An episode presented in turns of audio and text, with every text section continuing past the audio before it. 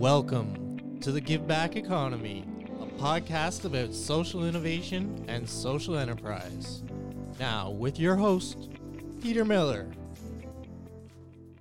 So, welcome, and today we have a lovely lady from Edinburgh, Scotland, and uh, her name is Catherine Jones.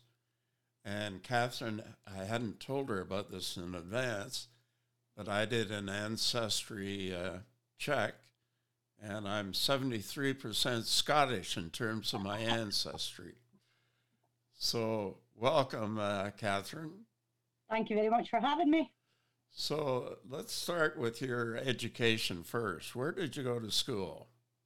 So the primary school I went to was Drum Brae Primary School, and that no longer exists, unfortunately.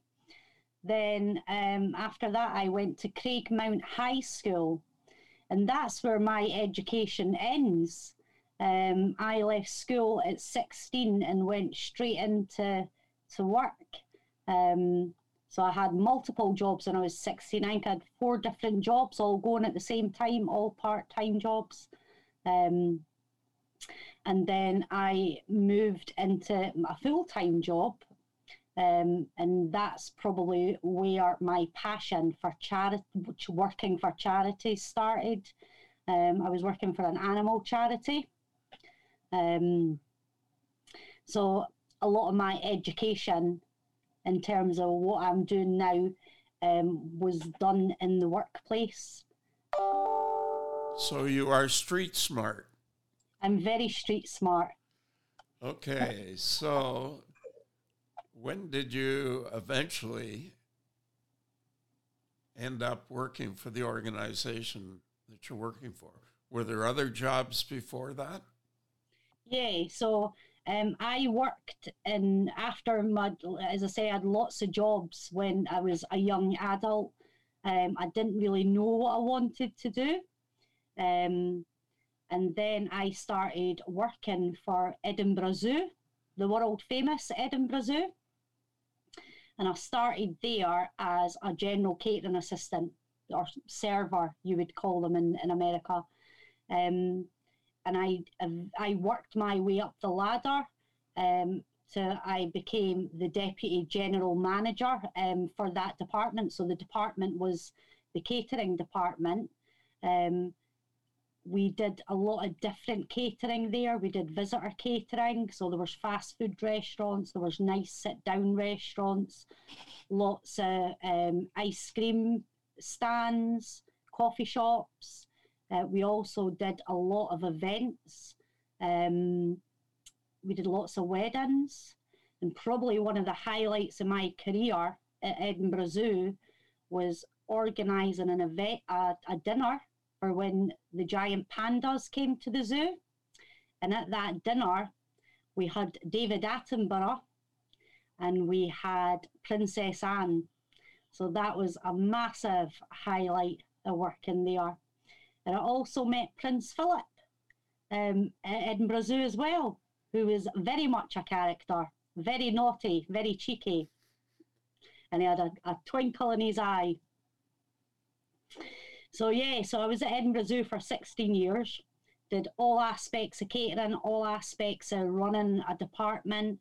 Um, I, I'm not the type of person to ask somebody to do something if I don't know how to do it. So I was a storeman for a while as well. Learned how all the stores worked and stuff like that. Um, and then I got I got very bored there. Um, I felt like I'd reached where I was going to go, and I, I wasn't able to go any further. So I wanted to see what it was like to work for a big corporate company. And I left to go and work for the biggest corporate company I could find, which was McDonald's. So um, in McDonald's, I was the people manager. So that was HR, it was recruitment, training, staff engagement. Um, so I was there for two years. I can't say I enjoyed it I didn't enjoy it because um, I'm very much a, a, a free thinker. Um, and that's the, the, the free rein that I had in the zoo. The processes, we made up the processes ourselves and the way that we would do things. where in McDonald's everything's to the absolute letter. Um, the the the things that they have there are absolutely phenomenal to their equipment, to their training programs, but it just wasn't for me. Um, and I didn't like working hard to line somebody's pockets.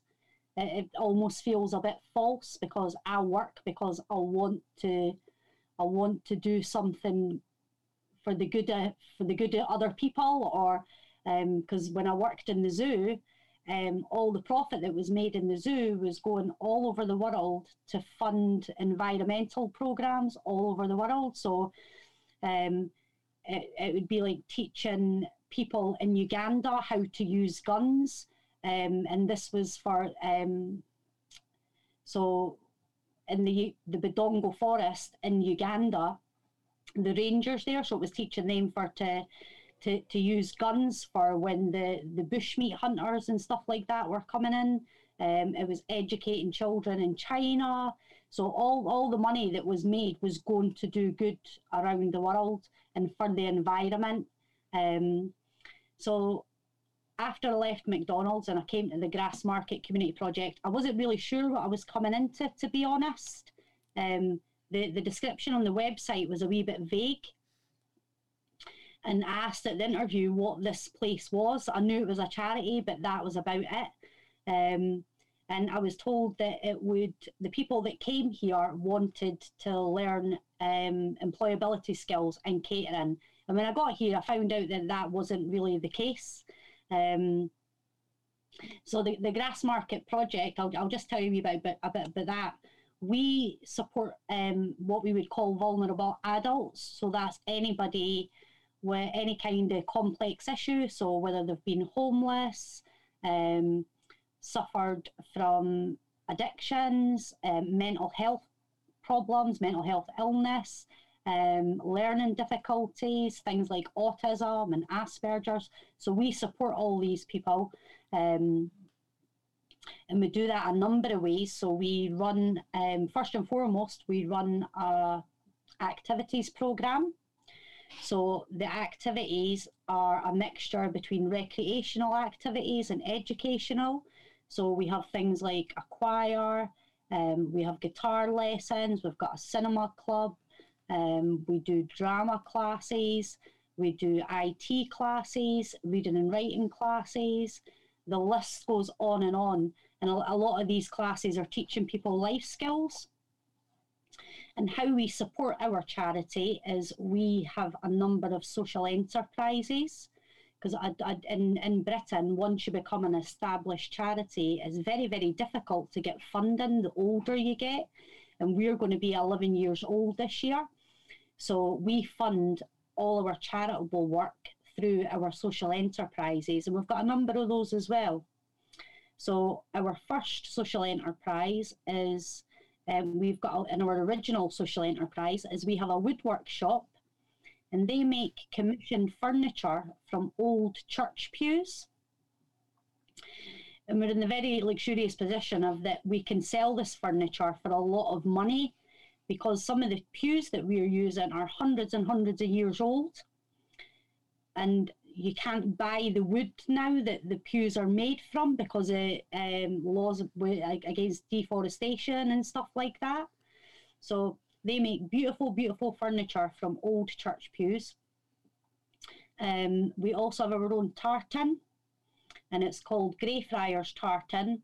And one of the people we support, we call them members. So, because they're members of our community. So, one of our members designed um, the Greyfriars Tartan, and we make lots and lots of products out of that, um, and we sell that.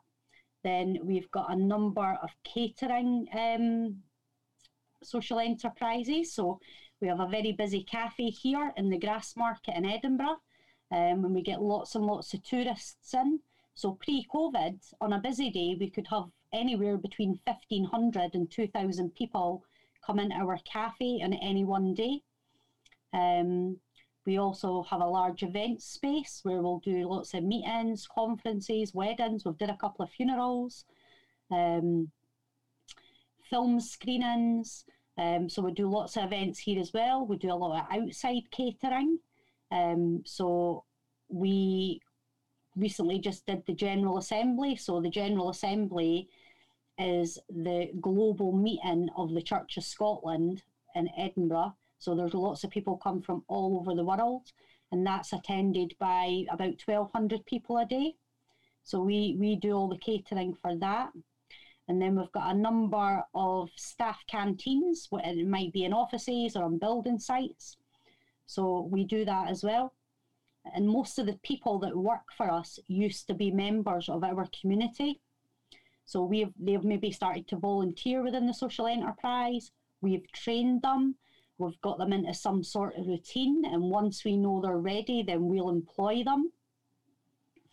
So, for example, previous staff that we've had have been homeless, they've been drug addicts, um, we've had people in trouble with the police, and we've helped them turn their lives around. Um, and so they give back because they're working hard within the social enterprise to make money to put back to the charity. So, Catherine, what's your specific role in the organization?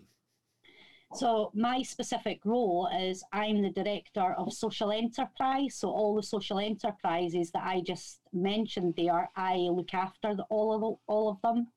And I actually missed one out. Our address is Candlemaker Row, and um, back in last year, when all of our social enterprises had to close because of COVID, I got a bit of panic because we weren't making any money, and I racked my brains to think about what we could do to make some money. And then I had a bit of a light bulb moment. I thought, well, we're on Candle Maker Row, we may as well make some candles. So that's another social enterprise that we have is that we make candles and wax wax well wax melts even and um, home fragrance. So I look after all those social enterprises on a day to day basis. Um, and we've recently just gone into partnership with a very large cathedral in Edinburgh. Um, they're going to give us, they have a building that they're going to give us, and we're going to turn that into a very large social enterprise cafe in Edinburgh city centre. Um, so that's going to open in July. And um, what we'll be doing there, so normal day to day will be for the regular public, and then probably one night to begin with, but we'll move on to another couple of nights as it goes on and we see how successful it is. We're going to open the doors for the homeless community and they can come in and they can sit down in beautiful surroundings order some food and order some drink just like any regular customer could, but they don't need to pay. So we're moving away from the typical soup kitchen. Um, and our the activity that we have down there in terms of making money, that'll go to fund that. Because um, there's there's lots of places in Edinburgh for the homeless community and the vul- vulnerable community to go and eat, but it's they're not always very dignified. It's standing in a queue, waiting to see what they're going to come up with. Where where what we're going to do, they're going to come in like any regular customer, and they're going to get very good quality food, um, and they're going to get the the service that our customers would normally get anyway. So, Catherine, it's, it's not a place for people to stay. It's just to come for meals. Is that correct? the new cafe or the Grassmarket? the the new place that you're opening yeah. up in July. Yeah, so it's just a cafe. Um, it's a, it's going to be a very large cafe, but they'll be able to come in and stay for a couple of hours, have some nice food, enjoy the company each other and the staff. Um, but we do a lot of signposting, so we'll probably have someone down there for people that are looking for benefits advice or advice advice to where they can stay that night. So we'll have somewhere someone down there at these times, making sure that people are getting the advice that they need. Well, you're definitely street smart. There's no question about that. You're also passionate about what you do, and that's what makes a difference. So talk Absolutely. talk about the importance of partnerships. So partnerships are, are very important, very, very important. When I arrived at the Grassmarket, there was a cafe there, but there was no customers. And it had a stigma attached to it because people thought we were a homeless centre and they wouldn't necessarily come in. Um, there was no really, the products that they were selling weren't very good. There was no real signage. Um, and as I say, when I arrived, it just it just seemed like a waste to me. And my first thought, because my boss actually, my, my current boss, he arrived three months after me, and we actually talked about just closing it down because it was running at a loss because it was paying wages but wasn't bringing in any money. And i mean it wasn't bringing any money it wasn't bringing in any money. Um, a very good day was 13 pounds. Um, so we, we spoke about closing it down but i like a challenge. And i was like no i was like give give me some time with this and we'll see what we can do and as i say having the stigma of being a homeless centre attached to you is a very difficult thing to get rid of. So my initial thought was to get customers who wouldn't know what we were, who didn't know the area and had no preconceived ideas of, of who we were. So I would look outside because we we see the Edinburgh Castle from here. And look outside, you'd have the castle, and then all these tourists would come by in tour groups. So I started to follow them. My boss tells everybody I stalked them. I just followed them to find out where they went. And the, uh, the one of the, the big companies, they're actually a global company, they stopped in a pub. And in the pub, there was a great big queue and maybe 60 people within this tour group trying to get coffee, and the people in the hub, the pub even, had a push button coffee machine that would take three minutes to dispense one cup of coffee. And I was like, we can do better than this. I know we can do better than this. So I started approaching all the tour companies, telling them what we could offer. And some of them got back to me and they were like, no, we, we go to this place or we go to that place. Then one of them came into the building and she went, We would love to work with you. And I found out that um, she worked for Sandeman's New Europe tours. So they're global um, and they're in the USA as well because I went on a Sandeman's tour in New York. And um, I explained to her who we were and what we could do. And we did a trial period. So the trial period was two weeks from that discussion. So I had the, the next two weeks was very, very frantic for me because we didn't have any staff. We had volunteers who had very complex issues. Um, so a lot of people, a lot of them had anxiety, and the thought of a crowd coming in would set their anxiety off. I had to train them how to um, be a barista. Um, I had to train them on customer service. We had to get everybody through their food hygiene. We had to get more seats because we didn't have enough seats.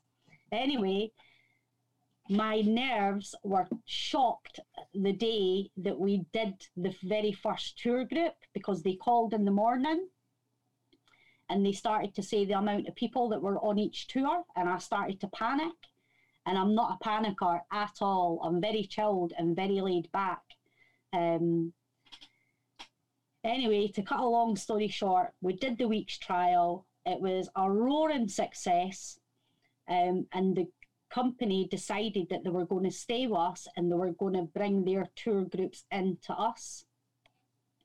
Overnight, it created eight jobs for our members. Um, the cafe, which was only open five days a week, had to go to seven days a week. We had to increase our opening hours. Um, and that's where we get our between 1500 and 2000 people from every day. So five years later six years later sorry this partnership's going really still going going strong. So um, what we do within that partnership we allow the company to bring their visitors in. They can buy some of our beautiful coffee and our gorgeous tartan and sit in nice surroundings and use our toilets because that's the most important thing. And what we do in return is we give Sandemans a space to sell their tickets um, for their paid tours because the tours that we get in is a free tour. So the guides work for tips. So the free tours are always very, very busy. So that's one that was our first partnership. Um, we also have a partnership with the Church of Scotland. So we look after their staff canteen and their event space in um, 121 George Street. So that's the Church of Scotland headquarters. Um, we do the General Assembly catering every year. Um, we are the official caterer to the moderator of the Church of Scotland. So we go to their private residence and we do all the private dinners and everything. That's our second partnership. Um, we also had a partnership that ended in December because the time was finished um, with a global co- construction company, um, Laing O'Rourke. So they were doing a, they're building a huge shopping centre in Edinburgh city centre. They've been at it for five years. Um, they asked us to come and put up a, put in a staff canteen um, for all their workers. So we were feeding a thousand people a day. Um, we've got a partnership with another construction company. I previously mentioned the partnership that we've got with the cathedral. So partnership is very, very important. Um, and I would recommend anybody who's got a small business or wants to do, wants to do something to make the world a better place is to partner up with somebody because the the open just like I've ex, ex, explained there, the opportunities become much bigger when you work together with somebody. We would never have been able to provide eight jobs overnight for, for our members without Sandemans. And then the partnerships with all the other companies is providing opportunities for people. And that, that might be employment opportunities or because of um, their involvement, we can bring in more money, and that that provides more opportunities for our members in the Grassmarket. So that might mean that we can buy new sewing machines for our tartan group, or we can take a group away on a holiday for a week. Um, so partnerships massively important, and we wouldn't be where we are without partnership. So, Catherine, you're a visionary. You're a creative person so here's the question Where will you be three years from today? Um, three years today, I think I'll probably still be here, but I'll probably have a lot more social enterprises because I've developed a new social enterprise for every year that I've been here, and I've been here for seven years now. so, any thoughts what those enterprises might be? Now yeah, we've thought about expanding our woodwork shop um, because we've we've actually got a, a, another organisation um, and they deal with furniture and stuff like that. So they're looking to partner up with us. Um, so we've actually got a meeting after this um, with them.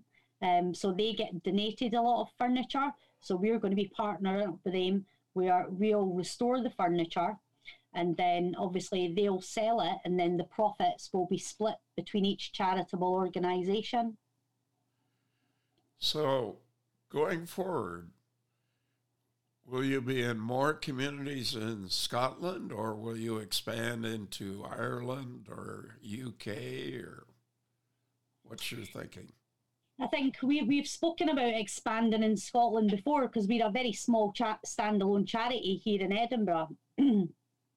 and we have we've spoken about maybe expanding into other cities in Scotland. But we think if we expand, our ethos will be lost, and the people that are very much at the heart of it will have to would have would, all their um, they'd just be diluted. So I don't think it's that's not something that's on the cards um, at the moment. But we do a lot of talking to people and a lot of helping other organisations um, to help them be successful how how we're successful. Uh, we've won a lot of awards um, for our social enterprises. Um, we've won numerous awards. We've won the um, best social enterprise in Scotland. We've won best not-for-profit cafe in Scotland. We've won most impi- inspiring partnership, and that was with uh, Laing O'Rourke. Um, and my favourite award that we've won is we won an award for having the cleanest toilets in Edinburgh during the Edinburgh Festival. And that really is a feat if you've ever been to Edinburgh during the Edinburgh Festival. And then very recently we had a royal visit last week. Um, Prince Prince William um, wanted to come and visit us. So he visit, visited us last week and he heard all about our social enterprises. Did he check out the toilets? He didn't check out the toilets, and we had one specially prepared for him just in case. very disappointed. so at my end, we uh, we met with the other prince. Uh, he was in Canada for the Invictus Games. Prince Harry, yeah. Yes, and uh, how do people in Scotland feel about about uh, Harry moving to the United States? You know, I think everybody everybody had a soft spot for both boys. Um, I'm calling them boys. Um, they had a, a soft spot for both princes, and felt that they, they brought a really really fresh appeal to the royal family. But I think people in, in Scotland and probably the UK actually are a bit disappointed in Harry just now because he, he said he wanted to move away from the limelight, but he's constantly on the TV and constantly being interviewed about how he felt and how he was treated. And I think if he wanted to move away from the limelight, he should have moved away from the limelight and just kept quiet. That's my that's my personal opinion, not the Grassmarket's opinion. Okay, well, it's been a pleasure talking to you, and uh, the many things that you, things that you're doing, the good things that you're doing, and how do people reach your website? So our website is a very easy website to remember. It's www.grassmarket.org. Oh, that is definitely easy. It's very easy. Um, and our social medias, our Facebook page is the same. So it's just Grassmarket Community Project. And um, our Twitter is at GCP underscore Edinburgh. Well, thank you for your time. It's been a real pleasure. And I think a lot of our listeners will enjoy listening to your story. No, that's great. Thank you very much for having me.